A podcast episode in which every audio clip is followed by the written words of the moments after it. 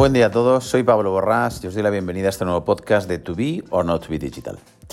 Hoy vengo a hablar de un tema que realmente nos entristece a todos y que es bastante desagradable, pero que sin duda tenemos que abordar y tenemos que tratar porque es la realidad que nos está acompañando, que es el efecto que está teniendo la guerra de Ucrania en nuestros e-commerce. Si bien, bueno, ya hemos sufrido la pandemia, los problemas que hubo con el tema de la logística, bueno, está siendo unos años un tanto complicados, pero bueno, el e-commerce la verdad que se ha habido menos afectado que otros sectores, pero bueno, también nos está tocando, obviamente. Pero bueno, lo que sí que es cierto que la guerra de Ucrania pues está suponiendo pues un retroceso en muchos e-commerce debido a diferentes circunstancias.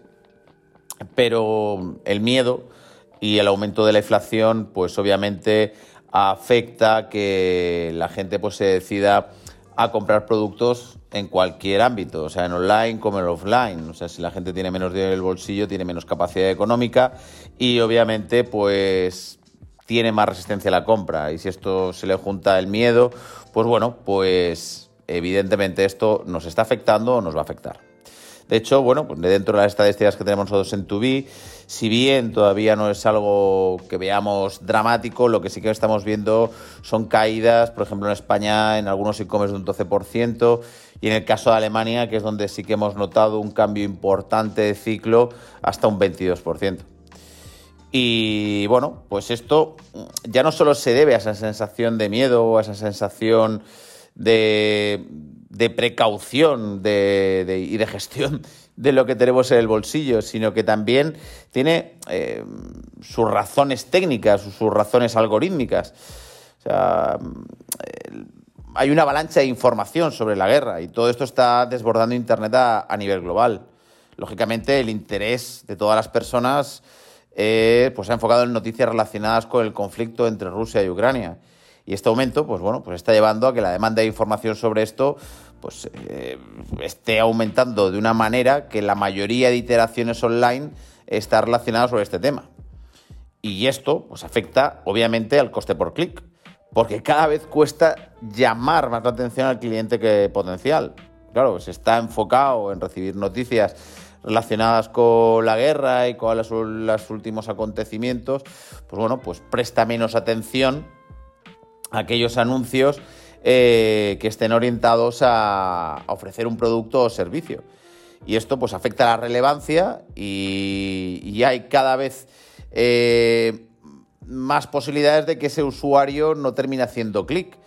Y también pues esto hace que, bueno, que la relevancia de nuestra publicidad pues se reduzca y que, como somos los mismos anunciantes, pues ese pequeño espacio pues cada vez es menor. Y no es que el algoritmo en sí esté seleccionando todo aquello relacionado con la actualidad bélica, sino que son los propios internautas lo que están reclamando ese tipo de información y, por tanto, el algoritmo lo que busca es saciar la necesidad de información por parte de los usuarios y, por tanto, está potenciando más el ofrecer este tipo de noticias que anuncios de otro tipo de oferta de servicios y productos.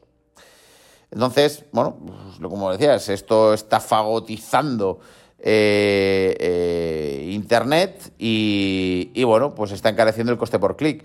Pero además tenemos que tener en cuenta, como os decía, o sea, el problema de la inflación. O sea, si en el caso de España estamos por encima de un 7% de inflación y, bueno, pues todo parece que esto pues va a continuar al alza, pues obviamente la capacidad que tienen los usuarios a nivel económico pues se reduce, tienen que ser más contenidos en cuanto al gasto. Esto también se ha unido en el caso de los e-commerce relacionado con la moda y el calzado, bueno, pues que venimos de un periodo de rebajas en donde ya se han efectuado un gran volumen de compras. Y entonces, bueno, pues se está viendo una reducción del consumo.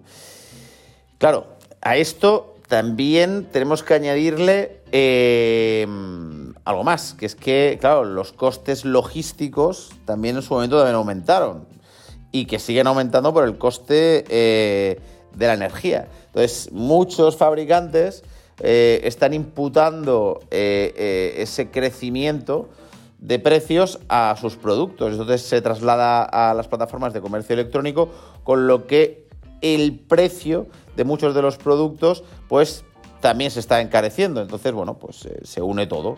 La inflación general, que estamos cerquita de rebajas y que la gente ya compra lo que tenía que comprar. El tema del aumento de precios en muchos casos por el aumento de los costes logísticos, etc, etc, etc. Pero señores, tenemos que seguir trabajando y existen opciones. Existen estrategias que nos van a permitir, una vez más, salvar pues bueno, esta situación. Siempre digo, no hay ninguna duda que las plataformas de comercio electrónico y el comercio online han venido para quedarse. Que evidentemente, dentro de los canales que están asentados, el online va a favorecer el dar la vuelta a esta situación, sin ninguna duda. Pero que a nivel estratégico tenemos que tomar decisiones. Nosotros en Tubi lo que estamos recomendando principalmente son 5 puntos. Primero, un replanteamiento de los objetivos durante el próximo trimestre, para ver cómo evolucionan las cosas, tanto en términos de ROAS como en términos de facturación. Ponderación de ROAS sobre facturación. O sea, aquí lo importante ya no es solo facturar. O sea, pensemos y tengamos en cuenta que hay un aumento de los costes publicitarios, que ya todos sabemos, tanto en Facebook como en Google, que hay un aumento de la inflación, que los precios cuestan, las cosas cuestan más caras, etc, etc. Ponderemos, por tanto, el ROAS. O sea, y esta ponderación del ROAS nos obliga a ser todavía más específicos dentro de las segmentaciones, a tener más en cuenta la importancia de cada una de las KPIs a la hora de poner un duro o un euro en un sitio o en otro. Y que estas segmentaciones tienen que ir más enfocadas a un buyer persona por producto.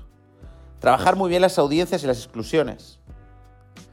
Por otro lado, potenciar ofertas y promociones exclusivas para la base de datos, que ya tenemos, e incluso potenciarlas, con descuentos tal vez agresivos, pero lo que tenemos que garantizar es que las personas que visitan nuestra web, las personas que tenemos dentro de nuestra cartera de clientes, oye, pues que les demos la opción, ya sea por precio o ya sea por fidelidad, oye, que terminen comprando o que compren de nuevo.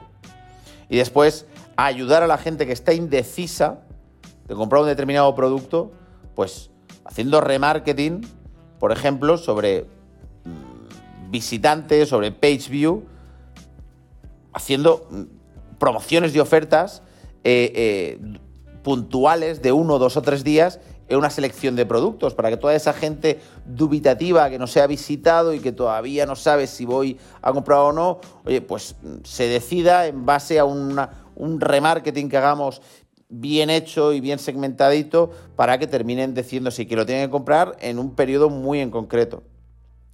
Entonces, resumiendo, replanteamiento de objetivos de ROAS y de facturación, ponderación de ROAS sobre facturación, segmentaciones mucho más enfocadas a buyer persona, ofertas y promociones exclusivas sobre bases de datos y ofertas y promociones abiertas exclusivamente en periodos muy cortitos de tiempo.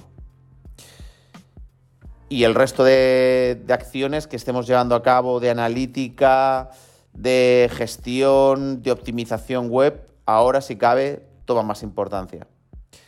Si tenéis cualquier aclaración o necesitáis cualquier cosa o tengáis alguna duda, no dudéis en ponerse en contacto con nosotros y os echaremos una mano. Un saludo, muchas gracias y fuerza, que esto pasará.